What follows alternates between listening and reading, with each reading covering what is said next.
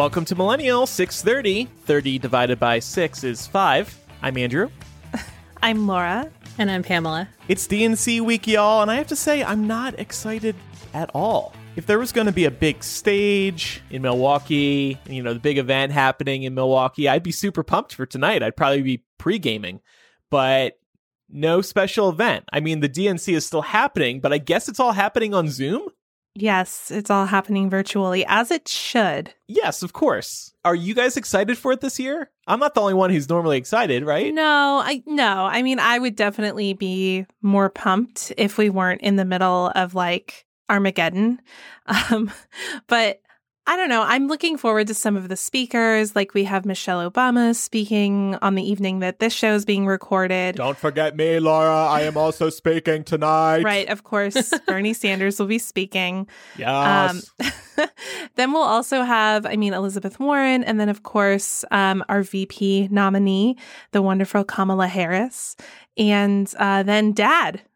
Mr. Obama himself will be speaking in the coming days. So I'm looking forward to seeing the speakers for sure.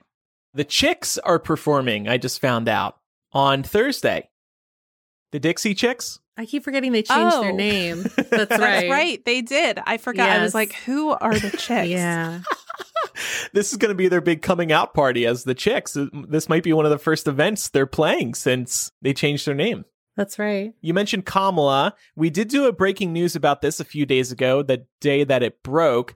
Pam wasn't here for that though, so I thought we could touch on it again. Pam, what do you think of Kamala, VP? Uh, I was a little surprised. I don't know why. I feel like in a lot of ways she's the obvious choice because she's got so much experience. But, you know, they really went at each other during the debates. So Yes. it's really, I mean, you should be able to to figure out how to work together even after debates because at the end of the day they you know even if they weren't running they would still be coworkers in a sense. But uh, i am curious to see how that plays into the larger stage of the presidential election with you know everybody having heard them go head to head during the uh, primary debates. Um but i there's no denying that she's super qualified and i'm really excited to see um you know what she does when her and mike pence go head to head.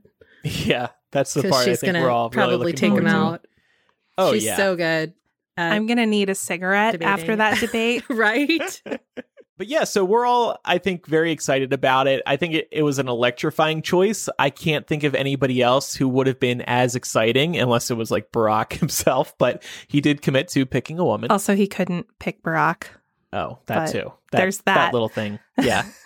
So you can hear more of our thoughts on that in uh, the latest breaking news, which is now available to Bay patrons at patreon.com slash millennial. Pam, it's really hot out where you are right now, right? oh my god it's so hot i'm sitting in in heat because i can't turn the ac on when we're recording and i wouldn't be able to anyway right now because we're supposed to be conserving energy because pg&e can't get their shit together That's why your microphone wasn't working. They were trying It's to limit the amount of power going to your microphone. Honestly, microphone. yeah, this is probably the worst time for us to record, but the show has to go on, and I'm deathly afraid that they're going to be like, "You're still using too much power, so let's just cut you off." We're shutting you off, but I'm a podcaster. Let me continue to work. You guys had these problems last year too, a lot, right? It these was for different reasons, but yeah. So, so I sent you guys on Slack, and maybe I'll post it on um on uh, Patreon too for people that are interested. But we got a, a message from PG&E saying that they were conducting these rolling blackouts for because of the intense heat and also because there wasn't enough power to go around to compensate for people trying to like drum up their air conditionings and stuff like that. So that's kind of why they're doing it to conserve power. But then they also said at the end that it was not in relation to last year's blackouts, which were directly related to uh, fire hazard potential, but that those Oh. would still be coming anyway.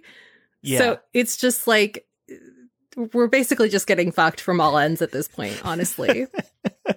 you know what's interesting to me though? So you guys have these blackouts due to the heat. Vegas and Phoenix, they seem to have their systems together better, I guess, because like here, it's been literally 105 to 115 in the Vegas area every day over the past week. And it's now it's continuing through Thursday. And yet I don't think there's rolling blackouts here. So does California just not have their act together? They need to change their infrastructure, don't they? Because California is just getting hotter. I don't know if it would fix itself if it was another electric company or not, but PG&E as we've discussed on this show before, they don't have a good track record right now. I don't think it's ever been this this crazy where they can't give you a specific time or a date and they can't figure out how to make it so that like you know huge chunks of of counties are blacked out they're just like we'll do it whenever we want right Deal with exactly it. that sucks so so they could turn the power off midway through this episode if they wanted to well, write them a letter for next week. Be like, please do not turn it off Mondays from 4 to 6 p.m. I need right. it to podcast. Be like, I am a small business owner. right. You are interrupting me. They'd be like, "Get in line, kid. Welcome to the club." yeah, that's that's the other thing too with the with the pandemic, with everything closed. It's like it's not even like I could go to Starbucks, you know, right, and recharge my my stuff or even get online for a bit for work. Yeah. So, well, good luck. I just also wanted to note that Midnight Sun sold a million copies in its first week. I wasn't really thinking about how many copies it would sell, but I'm not sure I would have predicted a million. Stephenie Meyer still got it. But this is the book everyone was waiting for. Mm-hmm. Yeah, but don't I thought enough people like grew out of Twilight or just moved on with their lives, you know? 10 years later, people still really care. Yeah, I think it's also the nostalgia factor, like what we talked about in last week's After Dark.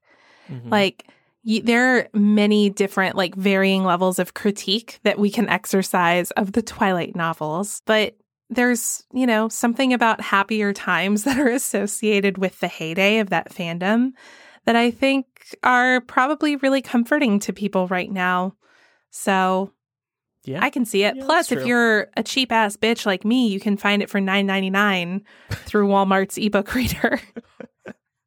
um, Stephenie Meyer also did tease that two more Twilight books could be coming. She says she has outlined two more books. I don't think they would be New Moon and Eclipse or Breaking Dawn from Edward's perspective, but some people have speculated maybe Jacob from New Moon's perspective. Or maybe it's a whole different story. What do you think, Pam? Jacob's perspective would be interesting. I think that his POV in the last book, people really gravitated towards that and also towards Leah's perspective. So I wouldn't be surprised if she was thinking about something like that. But then I also, I don't know. Now I'm wondering if, honestly, I've been wondering if maybe she would go the Suzanne Collins route and um, base totally it on different. the the Volturi or yeah. something like that, something a little bit darker. I think it'll be more something like that because I think to do another book from somebody else's perspective, it'll just look tired and lazy and and like a cash grab. So hopefully it's a whole different direction. Do y'all remember when I was like in May, I was like, hey, we're going to be out of our house for a month, guys. Um, well, here we are in August. We're still out of our house, but I finally got some like 3D renderings for our, our rebuild because for anyone who doesn't remember, we literally had to have our entire place like ripped down to the studs due to water damage originating from one of our neighbors, which is a whole other can of worms I won't get into right now. Um, but we've got those renderings so we can actually see what it's going to look like when we can finally move back in. So there is a light at the end of the tunnel, and I'm actually going to be signing a contract in the next week or so for the work. Nice. So it's finally going to happen. I'm terrified because I'm sort of at the whims of the insurance and they're like you know insurance companies are not incentivized to like easily pay you. So yeah. it feels like I have to chase them down all the time. Um, and you have so, nice plans, so they might take a look and be like, mm, "You don't deserve something this nice." Well, and the thing is, like, we're making a couple of upgrades, but obviously, I'm paying the difference. I'm not trying to like pull the wool over anyone's oh. eyes, right? Um, but there are things like, you know, you have to put the walls back. like you yeah. have to do shit like that. And um, it's just a little anxiety inducing when it's like your home, the only one you have. yeah. you know. Yeah. Obviously, you know, my parents are wonderful and they would let us stay here as long as we need to, but you know, we're not trying to like basically like revert their lives back to having children in the house. So Mhm. it- feels like there's a lot on the line and it's a little anxiety inducing, but uh, I'm going to get through it Yeah. Well, with good luck. Lexapro and marijuana. it's going to make it happen. Hopefully, you will get back into it by October. I mean, you were initially thinking June or July, right? And I think I said August at the time. So now I'm going to say November is when you're actually going to get in. I'm hoping for Halloween. It's a good goal. You love Halloween. I do love Halloween. It would be a good way to celebrate. mm-hmm. Yeah. Your first party. Oh, wait, no, there's still a pandemic. Right. So today is our friend Micah's birthday. And we thought to celebrate, why don't we prank call him? Because we like fucking with Micah. And I have some plans. I just hope he answers because he doesn't know we're doing this. Hello? Hello, Micah. Hello. Hello. This is Jo Rowling. How are you? Oh, Jo. So great to hear from you. Yes, yes. Good to speak with you. I'm calling because I've listened to the recent episodes of your podcast, Mugglecast, and I'm fucking pissed at how you treated me like shite. Oh, well, you know, you could try being a decent human being, at least. Maybe that would help. Ah, do you really think I hate trans people? I do think you hate Trump's people.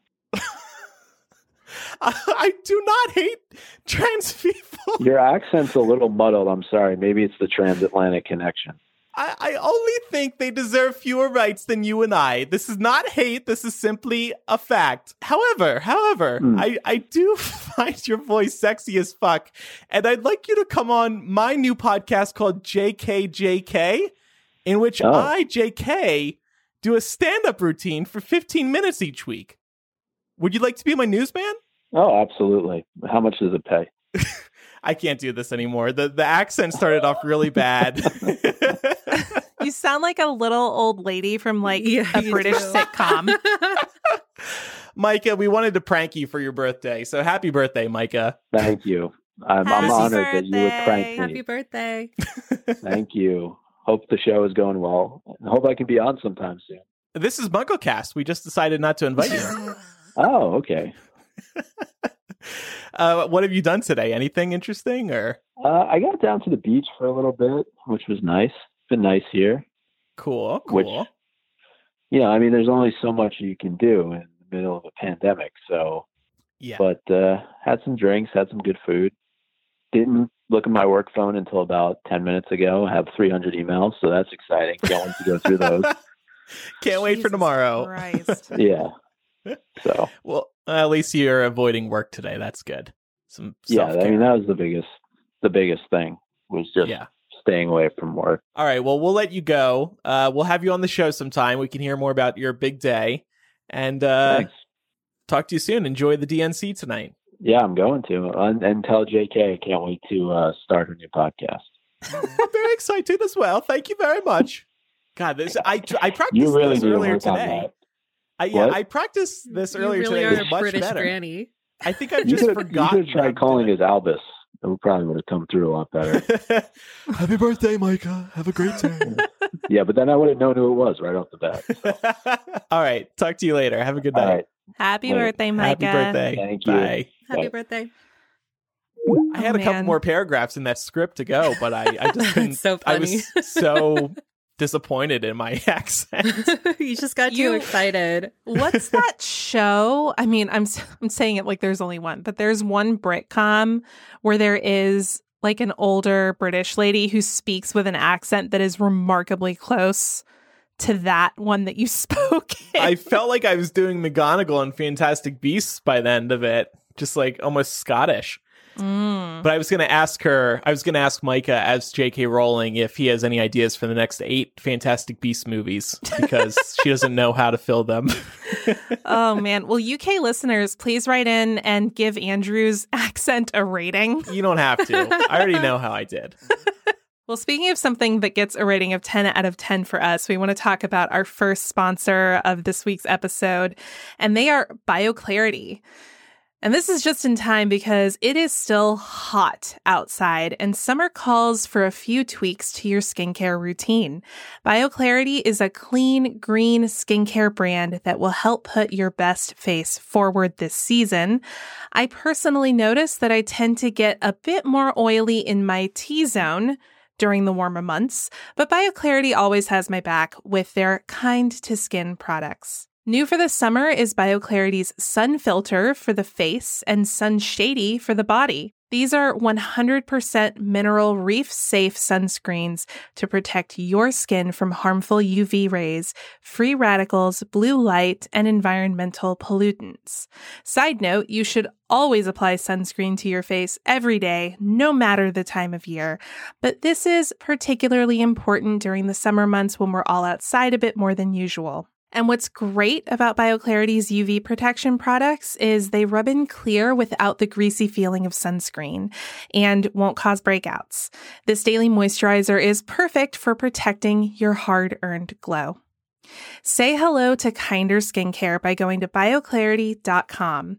And right now, for our listeners, you can save 15% off everything on their website. That's an incredible deal. But you need to enter our code MIL at checkout. So go to bioclarity.com and get 15% off everything on their website when you use our code MIL at checkout.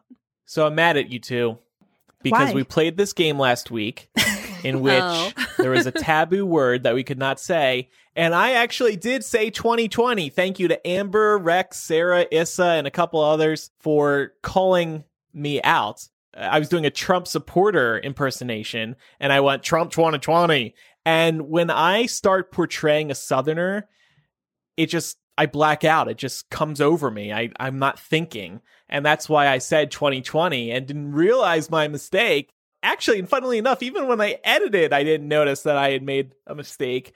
But in my defense, not only did you two not notice, but the Discord didn't notice either. And there's lots of people in there listening live. So I don't know what happens, but I do have my fireball from last week here, and I will take another swig now. Note just a swig because I can't drink too much this early in the show. Maybe I'll oh, come finish it. on. Do a full Get shot. two s- swigs. Okay, two swigs. I I'll took a good swigs. shot Good last time. swigs.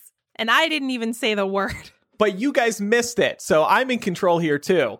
Oh. This is oh. your fault too, as much as it is mine. I couldn't hear you. Swig one. That was a good one. That was close to half. Yeah, that was that was a good one. that one. was a good. Okay. Swig swig two, even though swig one was good. Come on, you got it. Chug, chug, chug, chug. You sound like my mother making me take cough syrup. Your mother yells chug at you when you're taking coughs. yeah, totally. this explains so much. What? Okay, I'm I'm, gonna kidding. leave. I will drink the rest of this by the end of the episode. I promise you that. Good. But uh, we'll do that again in a future week, and I think we'll pick a more difficult word because that one was still pretty easy to avoid. Also, last week I was wondering if all the precautions that we've been taking over the past year or over the past eight months have resulted. Woo! That fireball just hit my stomach. it burns so good. um, I was wondering if the coronavirus precautions mean that less people have been getting the flu and less people have been getting colds and whatnot. Well, millennial listener Claire responded to my question about flu and cold numbers being down. It turns out the Queensland Health Department there in Australia has actually studied this and they said flu numbers this year are significantly lower than what they've been in the last five flu seasons and are 84% lower than this time last year. Research suggests that Queenslanders have greatly improved their hygiene practices, which has helped to stop the spread of flu in our community. So, all these precautions have meant less people are getting the flu. That's great. At least that's one good thing. Yeah, it's almost like the recommendations from medical professionals work. yeah, here's some hard data showing that uh, masks and washing your hands more and staying indoors can actually help a lot. We also got this voicemail. Ladies, do you remember that a while ago we set up a voicemail line for patrons and nobody uses it? And in fairness to them, we rarely promote it. but one of our listeners does use it from time to time, Amber. and she called in with this the other day, and it's hilarious. Hey, so this message is mostly for Andrew, but whatever. Um, first of all, welcome to the Southwest. Thanks. And second, my city held a Harry Potter trivia contest on Friday night for Harry Potter's birthday.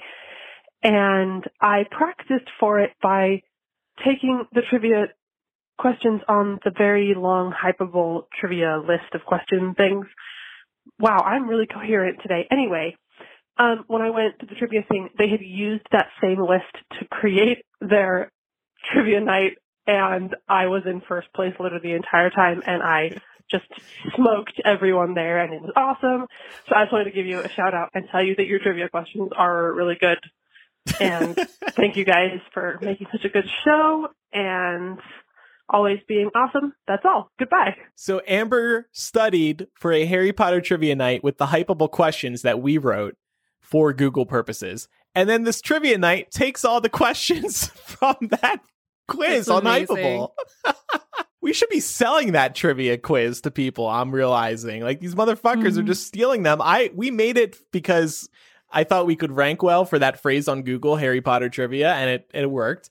Um, but now people are using it and probably profiting off of it. Damn it. Anyway, Make them become patrons. You want to use our questions for your pub trivia, I'll just start charging for that, like ten bucks. Yeah. Think of all the time you'll save by just spending $10 on these questions. Okay, it is time now for Trumpster Fire 2020.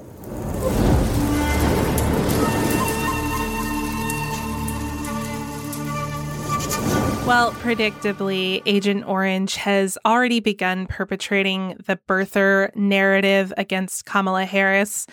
Um, I'm sure we'll all remember he did this to Barack Obama, trying to, you know, sow discord amongst Americans and also cause us to doubt uh, whether or not Barack Obama was eligible to run for president um, due to this completely insane idea that he wasn't actually born in this country.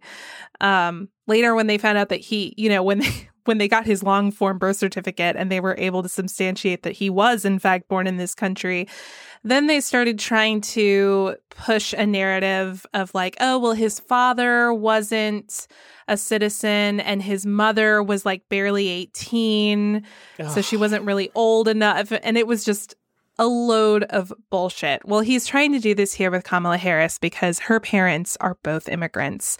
Um, she hails from both Indian ancestry and Jamaican ancestry. Um, but she was born in California. So very, very much eligible to be not only vice president, but president. Um, but this is just another example of Trump trying to incite his base with the usual racist rhetoric that you would expect from people who are afraid of anyone who's brown. so we knew this was coming. It's just already exhausting. Right. I'm not even surprised. I'm just a little shocked that he went for it so quickly. Yeah. That's my feeling as well. It right out of the gate, basically. I think the by the Right. next day, he was promoting this stupid Time.com article about whether or not Kamala is actually eligible. And it's, I'm not surprised, like Pam said, but I am so disappointed that they would jump on this so quickly. hmm But doesn't And- it show it shows that they're they're fearful, right? That they're worried. Yeah. Which that they is have good. to to swing so low. That that is good, but it's just pathetic. And It is. and we all just shrug it off as a society really. I mean, Mhm. we agree, at least people on the left agree that this is horse shit, but the people on the right, they don't even think anything of it, I don't think. It's so sad. No, I mean, anybody who exists in their Fox News echo chamber is going to hear what they want to hear at this point. And I'm kind of, I'm continuing on this drumbeat of this election season. Like anybody who is still Team Trump, lost cause. Sorry. Like at this late date, if you are still voting for Trump, I have no hope for you. And I'm not going to try and change your mind because, like, you're just clearly deluded. um, but in other news, Mike Pence is coming out strong and wanting to save the United States from a Biden Harris administration. And uh, he touched on a very poignant uh, topic that I think has a lot of significance for many Americans. Andrew, would you mind playing the clip? Joe Biden and Kamala Harris would bury the economy under an avalanche of red tape, more regulation, and more bureaucracy. In fact, the California senator that he named as his running mate this week said during her short campaign for president that Americans needed to be, and I quote, educated about the effect of our eating habits on our environment. Yeah. Senator Kamala Harris said she would change the dietary guidelines of this country to reduce the amount of red meat Americans can eat. Well, I've got some red meat for you. We're not going to let Joe Biden and Kamala Harris cut America's meat. Holy shit! Like nobody applauded at the end of that oh. either. Oh. Everybody was so Because lost. they're all trying to figure out where he's going with this. I can't. I've watched that clip like easily 10 times. And That's the I best they've have- got. well, what gets Did me nobody is like look at his notes and think maybe that was a bad idea? but also that clip that Andrew played is actually from Trump's official YouTube channel. yeah. Like and they they clearly still don't get it. right. oh, Trump's fans are gonna love this clip. We've got to post it on social media. Like We're what? not going to let him cut your meat. Uh, I wouldn't let you touch my meat, Mike Pence. Uh, Kamala can touch it any day. And by the way, you're saying her name wrong. oh, as yeah, I would expect nothing less. Yeah, there if there was anything I didn't need to hear this year, it was Mike Pence talking about his red meat. and by the way, yes, red meat is not particularly healthy for you. Um, No. So and Kamala it's bad has- for the environment. yeah, this is like this is like if you heard Mike Pence back in like the 70s being like, "We're not going to let them take away your cigarettes." I think he was in support of cigarette smoking actually back in the day. I think I've seen some things about that. Probably. Yeah. I heard he was a big fan of AIDS too. yeah. I thought it was really interesting that Pam brought up the point a few minutes ago that they're clearly scared. And as of this point in the campaign cycle, they have every reason to be nervous. Now, I want to preface this by saying none of this is intended to say that we should be complacent or that anybody should think that we have this in the bag or that there's any certain sure outcome for this election because there is not. So No. don't don't get comfortable. Let's Fuck not no. repeat 2016. Exactly. How could Um, anybody feel comfortable after what happened in 2016? You can't. I've yeah, I mean I I agree with you. I don't think you can, but my fear is that as we get further along the road here, we're going to start hearing more people using the same logic of like, oh, after all of this shit, he can't possibly get reelected. Yes, he can. And he's probably he's well, I'm not going to say probably, he's going to try and cheat to do it. And here's why. We have a number of states that are potentially up for grabs this campaign cycle. And they're Arizona, Texas, Minnesota, Wisconsin, Michigan, Maine, New Hampshire, Pennsylvania, North Carolina, Georgia, and Florida. By the way, Trump really has no realistic path to victory that does not include Florida. So they've got to be incredibly nervous that Florida is so close right now. And just to put this in perspective, those states combined uh, give us 173 electoral college points that are potentially up for grabs. That's huge. That's like landslide territory. So they do have every reason to be nervous right now. And I think that's why we're going to start seeing these kinds of ploys coming out, like their old tricks that they've tried before that didn't necessarily work, right? Um, or why, like, we see them fucking with the post office, which um, Andrew's going to be talking about here shortly. hmm Additionally, they've got to be nervous about the Senate. And the reason for this is because Democrats only need to pick up four Senate seats to gain a majority this fall. And there are Mm-hmm. 23 Republican seats at play compared to only 12 Democratic seats at play. Of the 23 Republican seats at play, 13 of them are considered competitive. So there are a lot of opportunities for Democrats to pick up seats and take a Senate majority while also hopefully holding on to the House. It looks like Democrats will at least hold on to the House. But again, we shouldn't get complacent. Yeah. Like I said earlier, there's still three months to go. Don't get too comfortable. Don't read into the polling and think I can stay home or I can wait until the last minute to request my absentee ballot because that could be a big problem, right, Andrew? That's right. The big story over the past week has been Trump coming for the United States Postal Service here. It's really sad what's been going on, just to catch everybody up. Trump openly admitted a few days ago that he's withholding funds for the USPS because it would help them successfully handle mail in ballots this November. He is trying to suppress the vote because he knows the more people who vote, the lesser chance he has of winning in 2020.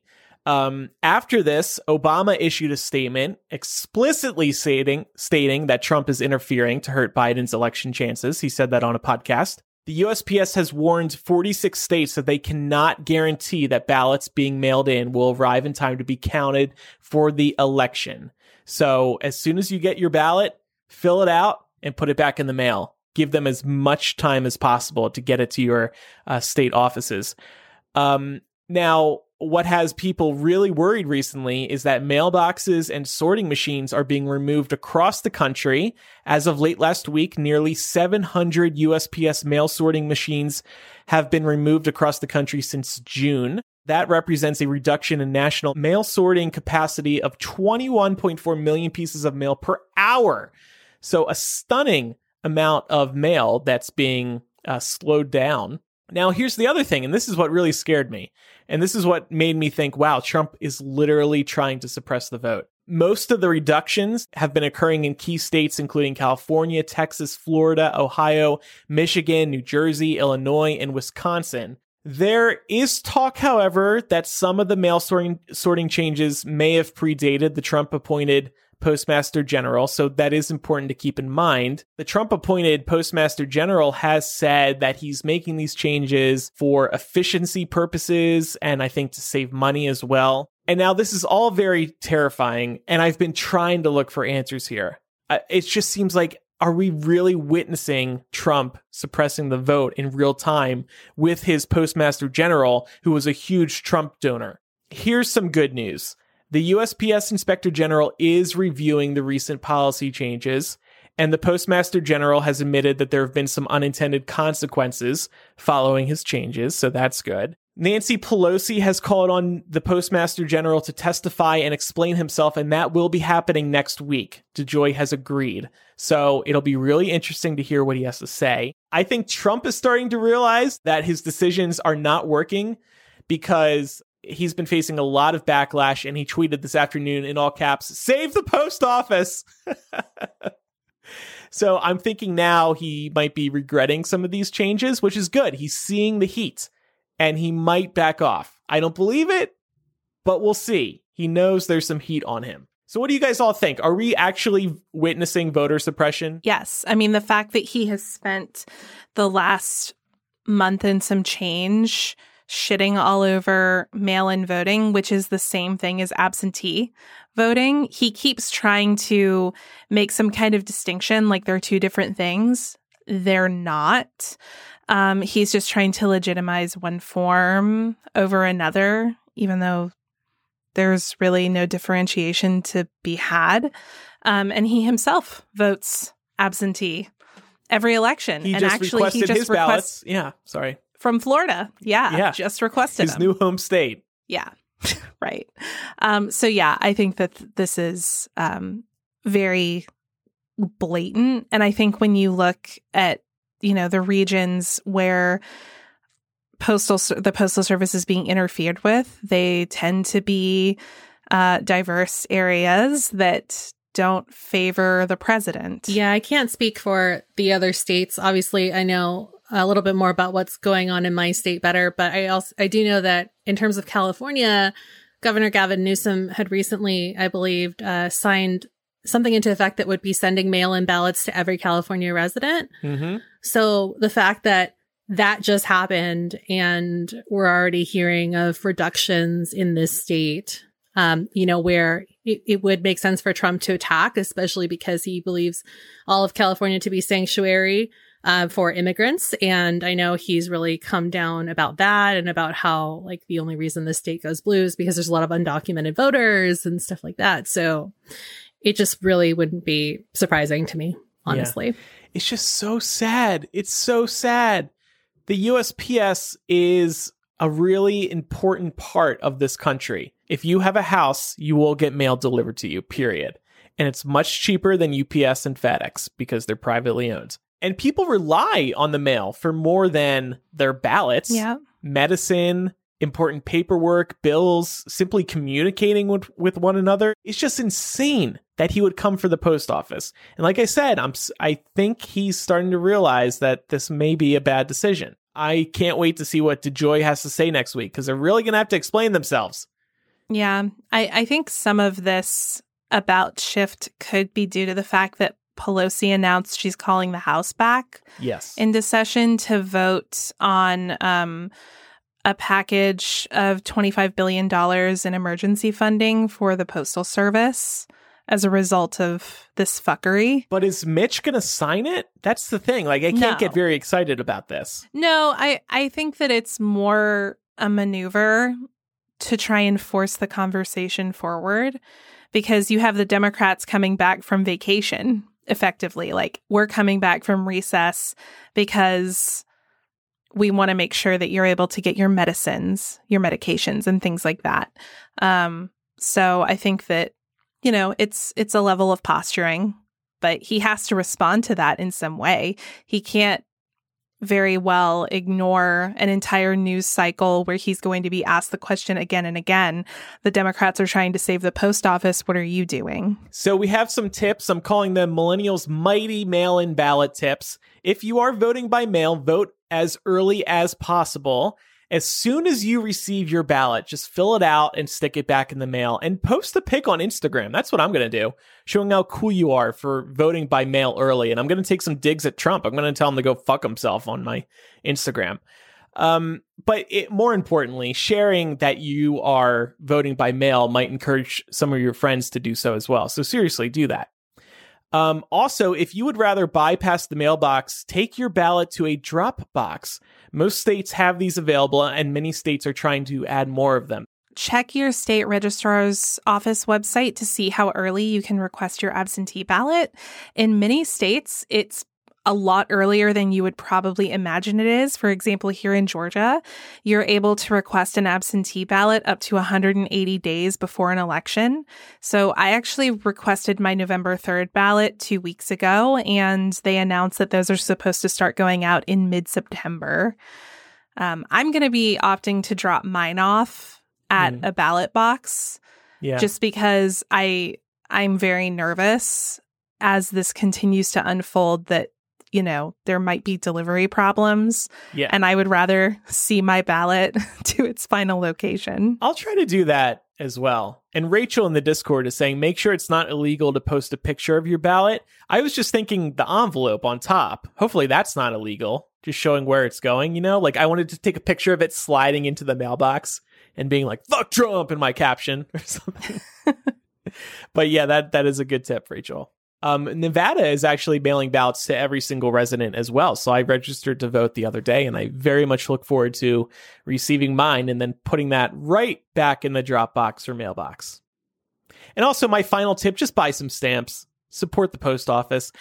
I'm not Mhm. totally confident when I say that be- because since the Postmaster General is a Trump appointee who bankrolled Trump through his campaign, uh, maybe, you know, giving them more money isn't necessarily helpful when DeJoy is trying to gut the post office. Pam, what will you do? Mail in ballot? Dropbox? I always drop it off. Oh, you do? Oh, okay. Mhm. Nice. Yeah, I usually at the polling station because there's one like two minutes away from my house. Okay. So cool. I usually just take it day of, but the actual ballot box at the um I think they have it at the city uh, city hall out here is not very far away from me either. So I could probably take it over there as well. Okay, so before we get to the Rona Roundup, it's time for a word from one of this week's sponsors. If you're looking to drown out the nonsense you're hearing about mail in voting, or if you're working from home or working on your fitness, you want what you're listening to to be what you're listening to, not what your roommates, your neighbors, or significant others are listening to. Everyone needs a great pair of wireless earbuds because they're so much nicer than dealing with wires. But before you go dropping hundreds of dollars on a pair, you need to check out the wireless earbuds from Raycon. You already know Raycon earbuds start at about half the price of any other premium wireless earbuds on the market, and that they sound just as amazing as other top audio brands you know. Their newest model, the Everyday E25 earbuds, are their best ones yet, with six hours of playtime, seamless Bluetooth pairing, more bass, and a more compact design that gives you a nice noise isolating fit. The fit is so great on these that I wear them at the gym, in bed, around the house, and they never bother me. Unlike some of the other wireless options, Raycon earbuds are both stylish and discreet, with no dangling wires or stems to distract you or anyone else during video calls. The company was co-founded by Ray J, and celebrities like Snoop Dogg, Melissa Etheridge, and Brandy are obsessed with Raycons. Now's the time to get the latest and greatest from Raycon. Get 15% off your order at buyraycon.com slash MILL. That's buyraycon.com slash MILL for 15% off Raycon wireless earbuds. Again, that's buyraycon.com slash MILL. It's time for the Rona Roundup. And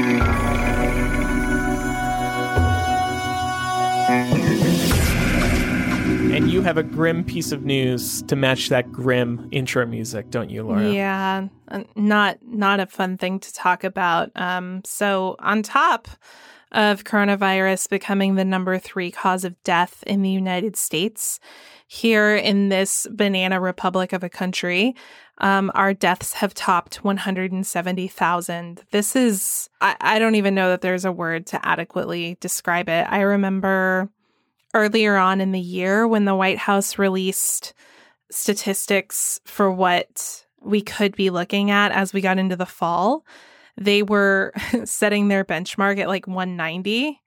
And it seems like we'll be there sooner rather than later. And I just get so angry every time I see somebody you know, flouting all of the medical recommendations that we've been given. Every time I see somebody doing what in my family we call dick nose, where they wear their mask under their nose. Oh, why do people do that? Every time I see that, I get so like fucking angry. And I just want to walk up to them and be like, fucking put it over your nose. Yeah. The fuck is your problem? um, I think they do it I'm, because they feel like they can get away with it it is a little easier to breathe if you're not covering your nose. But if you go into Target and you have to wear a mask, but they don't really want to, they figure, well, I'll at least cover my mouth, then they won't tell me off. They should just be, think that though. like no germs are coming out of your nose or something. I bet it's that too. Yeah. I have hmm. seen people preparing food in fast food yeah. restaurants with their Same. noses exposed. I This is why I have not ordered takeout barely since the pandemic yeah, started, honestly. I went in I don't a, trust anyone. I went in a Qdoba. Is that what it's called? The Chipotle spinoff? Um, or ripoff, I should say. And she was preparing the chicken and her, her nose wasn't covered. I almost walked out. I was like, I should not be supporting this, but I didn't. I really wanted some tacos. Um, I just, I'm with you there. I just can't believe that people leave their nose exposed. Yeah, you might as well not be wearing anything. Yeah. At that point. Right. Um, so, you know, I see that. I see people continuing to go about their summer lives. Like I read an article saying that like a million Americans are planning travel to Florida over Labor Day weekend. And I'm like, what the fuck is wrong with you people? Like, we are all going to have to stay inside for a year because you people couldn't suck it up for three months. Enjoy and Disney a lot World, of people, bitch. Yeah, and a lot of people are dying because you're selfish. I have I have family. I'm so disappointed to be related to these people. I have family that just came back from a two month vacation in Mexico. Whoa. they were allowed yeah. back in the country? That's what I'm saying. Wow. That sounds like a problem. And Trump doesn't want anybody to come back from Mexico, Right. pandemic or not. So, wow, that's crazy. I mean, my family keeps having family parties with my grandparents. Like, if you guys saw these pictures, your heads would explode. I like, but what am I supposed to do? Tell them to not? They're not going to listen to me. I mean, I I got really upset. I think I talked about this on the show. I got really upset with my one of my aunts and her kids because they kept going over to my grandparents' house. Yeah, you, yeah. you And do. I finally called them up and I was like, you know what? Like, you're killing them. yeah, So if something happens, like, that's on your conscience. And we'll never know, but you'll have to live with that. yeah. Mhm. And they Yeah, backed think- off. I think I mentioned um, back in the spring, we had elderly relatives coming up from Florida for what, like, I don't even fucking know why. There was no reason. They just decided they had to go. And there was like some familial pressure for us to get together. And we said no because we don't want to be the ones who get you sick. Sorry that we want to protect you. While we're calling people out, also these people who have been posting on social media as they travel, I would not announce right now that I'm out and about. Even forget traveling, just out and about in the city. Like, why are you posting pictures of yourself not at home? Yeah, and like having all kinds of house parties and shit. Like I just I see it everywhere and I'm just like it's still going on. Like yeah, I I don't know what fucking fantasy world you live in or if it's going to take you or somebody you love ending up on a ventilator for you to start taking this seriously. But this isn't over. Did you guys see that TikTok with a girl who she developed that melody that was like, the pandemic isn't over just because you're over it. it was really good and sounded way better than I just did there. But um, I just want to send that to everybody that I see like fucking having a pool party yeah, or like going out and eating inside a restaurant. yes. I should Restaurants. just walk, like, drive around with that blasting. Yes. In your car. I saw a good tweet, I think it was, that said, um, we're going to have to stop using the phrase avoid it like the plague because people don't want to avoid the plague. Yeah, this is I mean, I've already I felt this way for a long time, but this is really cementing for me that this is a stupid country. Yeah. Yeah, Like, my really. neighbors too. Like they, this, this is the best part. The the lady that lives, she bought the house next door to us. She has a daughter in her early twenties, and she lives in the house with her daughter, and then her daughter's boyfriend also, I think, lives there too. Girl's mother works at a hospital, and I swear to God, they have they have their friends over every weekend. yeah.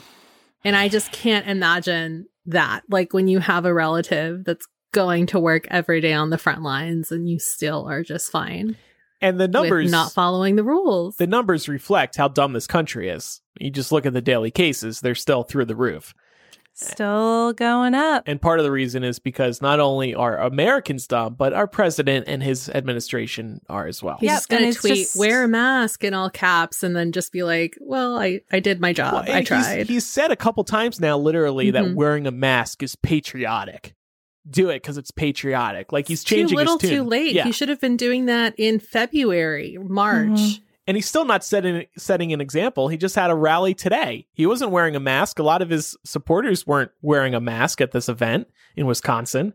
So yeah, Yep. And it's all just a trickle down effect to these Republican governors. Um, although I will say Brian Kemp here in Georgia um, unsuccessfully tried to sue Keisha Lance Bottoms for her mask mandate in the city of Atlanta. And, you know, after he fucking failed at that, he basically had to back off and say, you know, localities can implement mask mandates. good. Um, so at least, you know, places have the ability to do that. It's just not going to be enough, as evidenced by some of the numbers that we'll talk about with schools here in a moment. But I also wanted to take a moment to recognize that um, Congress went on recess despite not having reached a compromise on a further extension of uh, coronavirus aid to Americans. But what about So Trump's was where- executive order? Shouldn't everybody be receiving four hundred dollars a week? Yeah. Well, we talked about that last week, and there are so many strings attached to that shit, you might as well not even try. Um, or if you do try and it's successful, please write in and let us know how it worked because uh, I'm curious to know if states can't already can't pay their own unemployment, how are they going to subsidize that $400 a week? Um, really curious to know about that. But also, Russia has recently offered to help with the coronavirus vaccine. and the US was like, no thanks. We're good. Um, and actually, one US government public health official said there's no way in hell the US tries the Russian vaccine on monkeys, let alone people. um, apparently, vaccines in Russia don't go through the same rigorous amount of trials and testing as they do um, in other parts of the world. But if so. but if Putin said, "Hey, try my vaccine," I bet Trump would be like, "Yeah, I'll try it myself. Give it to me." And, and give you I don't think he'd want to try it himself. He what he would do is he would have a presser and be like, "Yeah, I hear that there's a really promising vaccine coming out of Russia, very strong. and I I don't know. I don't know. It might it might work. Ivanka, Maybe you try it. just something to think about." Jared, Ivanka, you try it. Let's see if you live or die. He wouldn't want to kill Ivanka. no, Maybe he still needs Tiffany. to have sex with her. Ugh. Um, and also, we talked about schools last week, but as expected, schools are having to start shutting down amidst outbreaks of coronavirus. Um, notably, UNC, University of North Carolina, uh, is having to shut down because they've had 135 new COVID cases between August 10th and 16th during like their first week of classes. So they're having to go totally virtual, which begs the question if you had the infrastructure the whole time, why did you bring everybody back to campus? yeah. Um, I did want to give a shout out to their student run paper. their uh, their front page story had the headline UNC has a clusterfuck on its hands. Um, and I'm just like, bravo, out like students. that. Yeah. Then here in Georgia, Gwinnett and Cherokee counties have had to shut down multiple high schools due to outbreaks. Um, Gwinnett County has something like 1,200 potential cases. Cherokee County has hundreds of faculty and students between two of their high schools. So it's just a mess. And then schools in Indiana and Mississippi are having to go virtual as students quarantine after exposure during their first days of school. So this was clearly just a really bad idea. Who would have thunk? All these schools know that students will test positive for COVID if Yeah. they reopen the schools. They so how to. could you reopen the schools knowing that that is going to happen? You're going to face you're going to have to report to the parents that people are testing positive in your school at some point. Why do you want to face that? Why do you want to go through that? Yeah. No, it it just sucks. I mean, on a personal note, this is putting Mark behind in his progress in his program. He's literally 90, 95% done with his degree, but there's one class in particular he needs that he was slated to take this semester, and they won't offer it online. They're offering it as a hybrid class. Oh no. But because he can't take it, he's going to have to wait until spring at earliest to do it, which puts him behind on graduation. And it's frustrating for us because we know that by Labor Day, they're going to have to shut the campus down and they're going to have to find a way to give people credit for that class. So he's already like drafting up an email to the professor to be like, So, not to say I told you so, but is there any way I can get into this class now that it's online? Yeah. Wow. Well, good for him. I'm sure a lot of kids are struggling with that. Like I, I know um, some people that are still at university and at least two people are contemplating whether or not it makes sense to even go back, even though they're so close to finishing because they have all these classes that really only make sense to take if you're there getting hands-on experience. And that's not something that you can do right now. Yeah, there's there's really no good one size fits all solution Right. here. Um, but I think you know, in choosing whether I graduate late or wh- whether I get seriously ill or get somebody else seriously ill, the the choice is clear. It sucks, and I feel for students who are in that position. Yeah. Um, I wanted to call out Erica in the Discord. Erica says, I'm an epidemiology PhD student at UNC, and I've been rolling my eyes every time I saw another alert about a cluster. The undergrads have been partying since they moved back to campus. Ugh. And of course they Oh, are. I mean, this, the same thing is happening at universities all over the country. If places of learning are sending the message that everything's okay, Bingo. students are going to think it's fine for them to go back to, you know, drinking out of a beer funnel Let's party. that like 50 other people have used. Yeah. All right. Well, let's move on. What else is going on, Pam? I wanted to talk about the ABC sitcom Blackish. Have you guys heard of this show or watched any of the episodes? Yeah. Heard of it? Okay, haven't watched awesome. it. Except this episode. No, you did watch this episode. Fantastic. Yep. So this show has been going on for a couple of seasons now. Um, it's an Emmy winner as well, and they're known for uh, pushing the envelope in terms of you know um, adding in political undertones into the series. Uh, they were originally set to release an episode back in 2018 called "Please, Baby, Please." Which showrunner Kenya Barris actually wrote following the presidential election, uh, like one year out of the presidential election. And it was inspired by the hopelessness he felt when he was looking around at our country. ABC decided that it was too political to show on air and they pulled it. And nobody really knew why. There was no real explanation that was given. But the episode is now available for the first time. You can watch it on Hulu. It's uh, streaming at the very end of season four. And Kenya Barris took to Twitter to just surprise announce that everybody could now watch this episode. And when he was explaining how the episode came to go live on Hulu, he said that after you know, everything that's been going on in terms of the Black Lives Matter movement currently, and with ABC deciding to re air two really poignant episodes called Juneteenth and Hope, he went back to the Walt Disney television studio and asked if they would maybe reconsider releasing this episode anyway, and they decided to do it. So Barris said that they recognized the importance of this moment. They listened and agreed. And then he also said that he hoped that the episode would inspire some much needed conversation, not only about what we're grappling with then or how it led to where we are now, but conversations about where we want our country to go moving forward. And most importantly, how we get there together.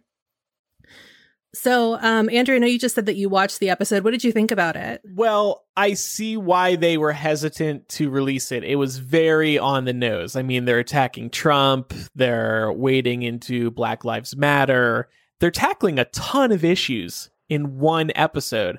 I was very surprised by just how pointed that it was. What disappoints me, though, is that Disney was afraid to air this on ABC. It seems so silly. Like, where are their balls? What are they afraid of? Some people, some Trump supporters are going to complain that this is airing. And what? Were they watching Blackish to begin with? Probably not. So I just don't see why they backed away from airing it originally. Right. And also, I mean, I have not seen the episode myself yet, um, but I would imagine that the conversation happening in the episode is very much reflective of the conversations people had all over the country with their children after Trump was elected. I think something like this really would have resonated with their target audience. Yes, 100%. Um, somebody asked in the Discord if you can watch the episode if you've never seen the show. And the answer to that is yes. Um, I have never seen Blackish all the way through, but I've caught standalone episodes and they're still just as enjoyable. Yeah. It's it's a self-contained episode, I think. He's really just talking to his children. It doesn't relate to the rest of the season. Right, exactly. Um, one of the reasons why people thought perhaps it had gotten blacklisted by ABC was because of a conversation that happens with um, the patriarch Dre, who's played by Anthony Anderson. Uh, he starts talking to his teenage son, who comes in and says that he is grappling with whether or not to stand up to his school's administration uh, because they're saying that they're going to suspend any student athletes that decide to take a knee on the pitch. Uh, so, you know, obviously that has to do with Colin Kaepernick and the whole movement that he started and stuff like that. And I guess that was a hot button issue at the time. I feel like if the issue was just that scene, they would have just cut that scene instead of the whole episode, you know, or done a reshoot in which it is more kosher in their minds. Yeah, yeah. I was just thinking too that like in comparison to one of the episodes that Kenya Barris specifically mentioned in his statement, uh, the episode Hope, it's it all takes place with the family in the living room and they're watching um, the news trying to see if cops are going to get indicted for gunning down a black man. And that episode is super heated. And I feel like something like that is super charged. So I just don't, I, I, I still don't understand why ABC would decide that that would be okay to air and then decide that something like this would not be okay. You know? Yeah. So it's the kind of it's very it's a very interesting case, but I think at the end of the day, it's good that this episode exists and that people can watch it now. It is. My one complaint though is I wish they were actually featuring it. Like I really had to go digging. I didn't realize it was in Yes. season four, so I started at the most Uh-huh. recent season and went backwards, and then sitting at the end of season four, and it's labeled episode ninety nine, which was kind of weird too. Right. Um, so yeah, they should be featuring it, and, and I'm sure a lot of people want to check it out. So why not bring more attention to it, Hulu? I wanted to know if, if you guys think that, you know, is this a sign of the times that ABC reconsidered? Or do you just kind of feel like network television is always going to be a little bit more reserved in terms of the content they do allow? I think they're more willing to release episodes like this. I mean, especially this year with how outspoken everybody's been over George Floyd, for example. I mean, we were seeing people come out in support of Black Lives Matter that I think we didn't expect. I think of like Roger Goodell of the NFL. He issued a pretty big statement when that was all going down. So, yes, I, I think so. And with more streaming platforms out there, more of these streamers, I think, are willing to air stuff like this, which may be exactly why you can find it on Hulu. I think that, like all progress in this arena, it's incremental. Um, just like what Andrew was alluding to, as you get more voices speaking out in favor of a cause, that's going to move the needle a little more when it comes to things like network television and you know their their constant fear for their ratings um definitely i think you can see that if you look back at like the kinds of topics that were broached in the early 2000s on TV versus the kinds of topics that are broached now. Um, so it is slow progress, but progress. Yeah, you make a good point. I mean, like the um the the idea of the after school special, especially on you know show that's on prime time where it's kind of geared towards the whole family can sit down and watch something.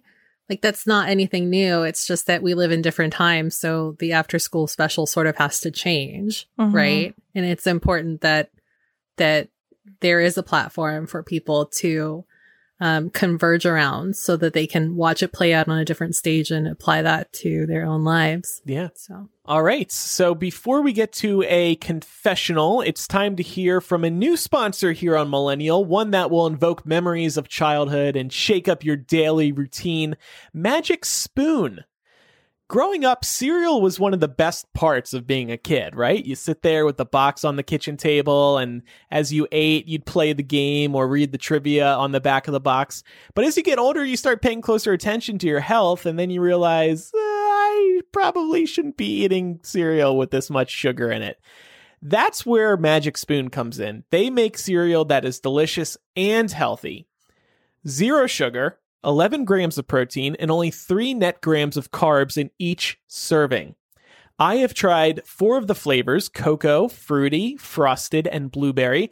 I tend to be a chocolate guy and less of a fruity guy, despite being fruity in other ways. So I gravitated towards the cocoa and frosted flavors, and they were so good. I was munching on them for weeks, even throughout the day. They are keto friendly, gluten free, grain free, soy free, low carb, and GMO free. Plus, and this is one of my favorite parts, the boxes have games on the back so you can feel like you're a kid again. I thought that was such a nice touch. I want you to try these. Shake up your breakfast, eat healthy cereal, and feel like a kid again. Go to magicspoon.com slash M-I-L-L to grab a variety pack and try it today. And be sure to use our promo code MILL at checkout to get free shipping and to let them know we sent you. Magic Spoon is so confident in their product, it's backed with a 100% happiness guarantee. So if you don't like it for any reason, they will refund your money, no questions asked. That's magicspoon.com slash MILL and use the code MILL for free shipping.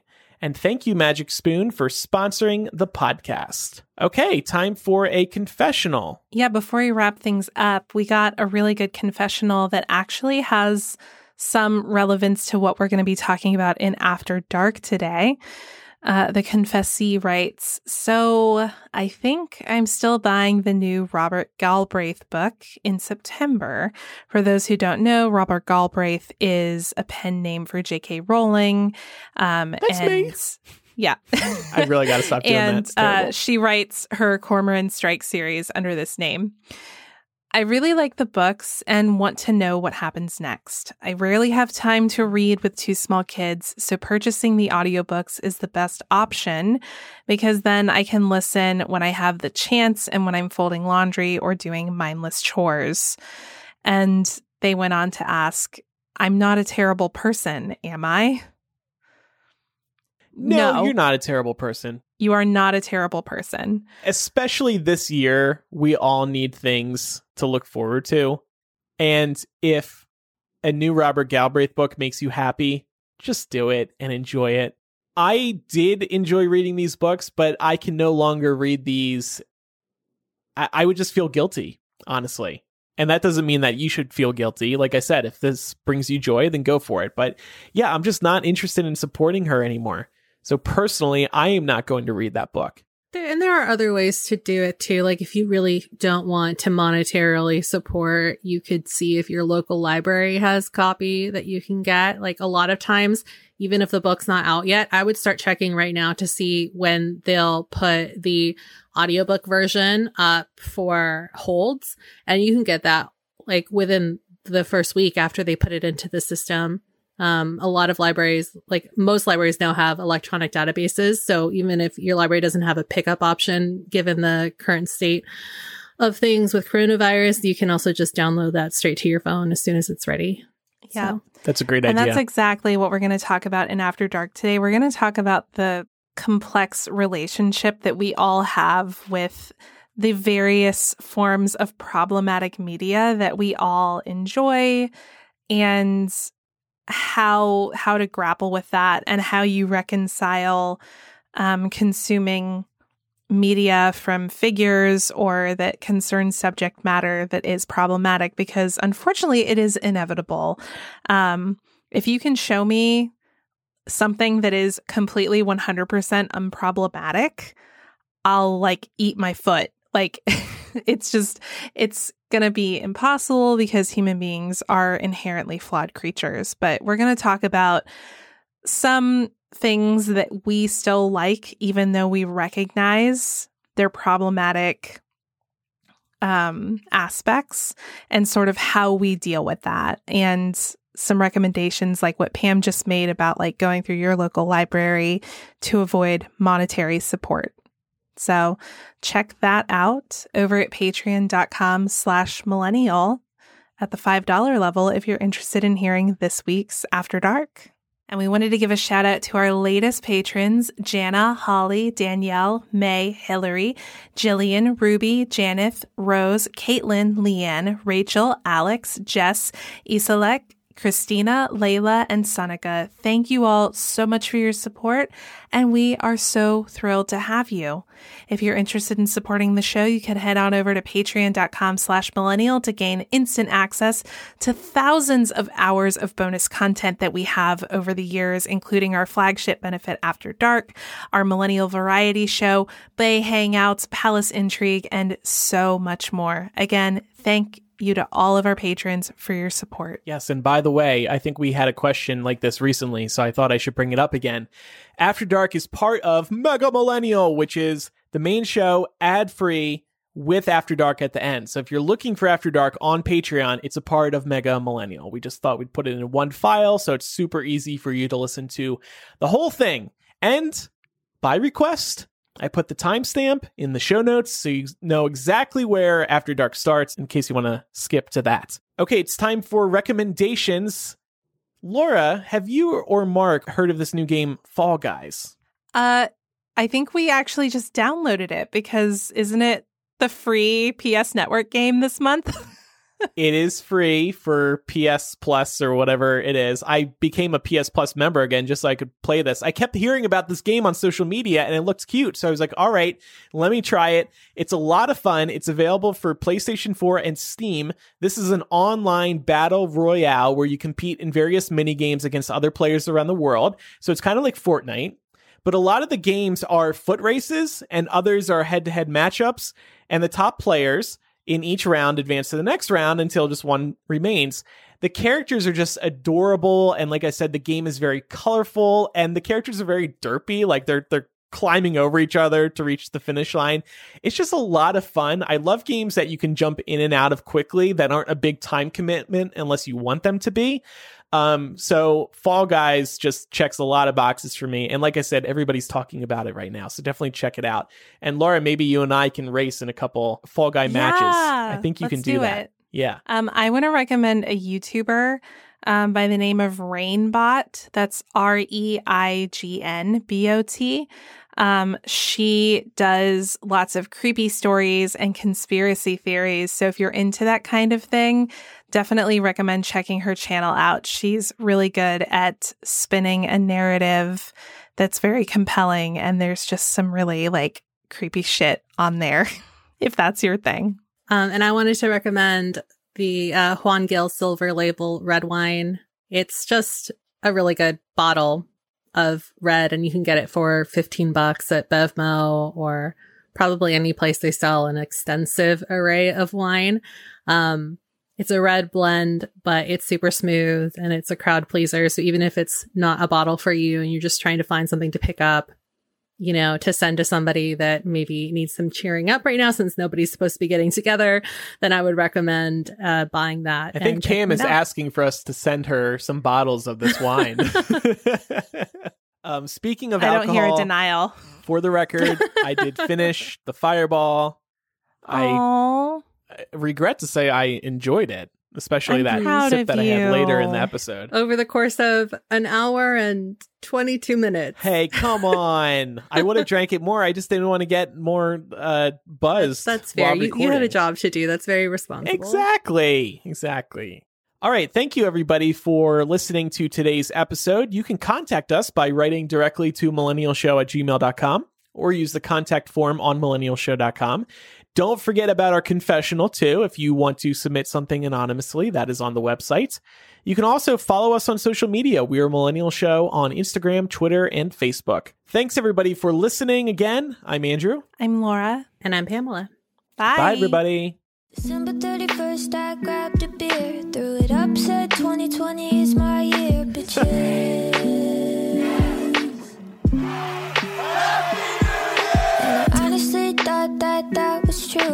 I gave this motherfucker like a month or two. This is getting kind of ridiculous at this point. Yo, my cat died, and a global pandemic took over my life. And I put out some music that nobody liked. So I got really sad and bored at the same time.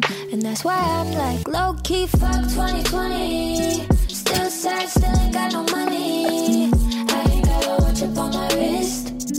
I just got some shit I gotta fix. Yo, low key, fuck 2020. I don't know about everybody else, but I think that I am kinda done. Can we just get to 20? Oh, the cat dying thing got a little too real there. Oh, no. oh, but you Um, can empathize. Yeah. Mhm. Yeah, she she really hit the nail on the head. with Who was that by, Laura? Lyrics. Oh gosh, I don't know. Avenue I just know it's a TikTok song. yeah, it's uh it's somebody who's going through some similar um home destruction issues to me. Like when it happened to them, they just sent me that song. Oh, that's they were like, "This is how I feel."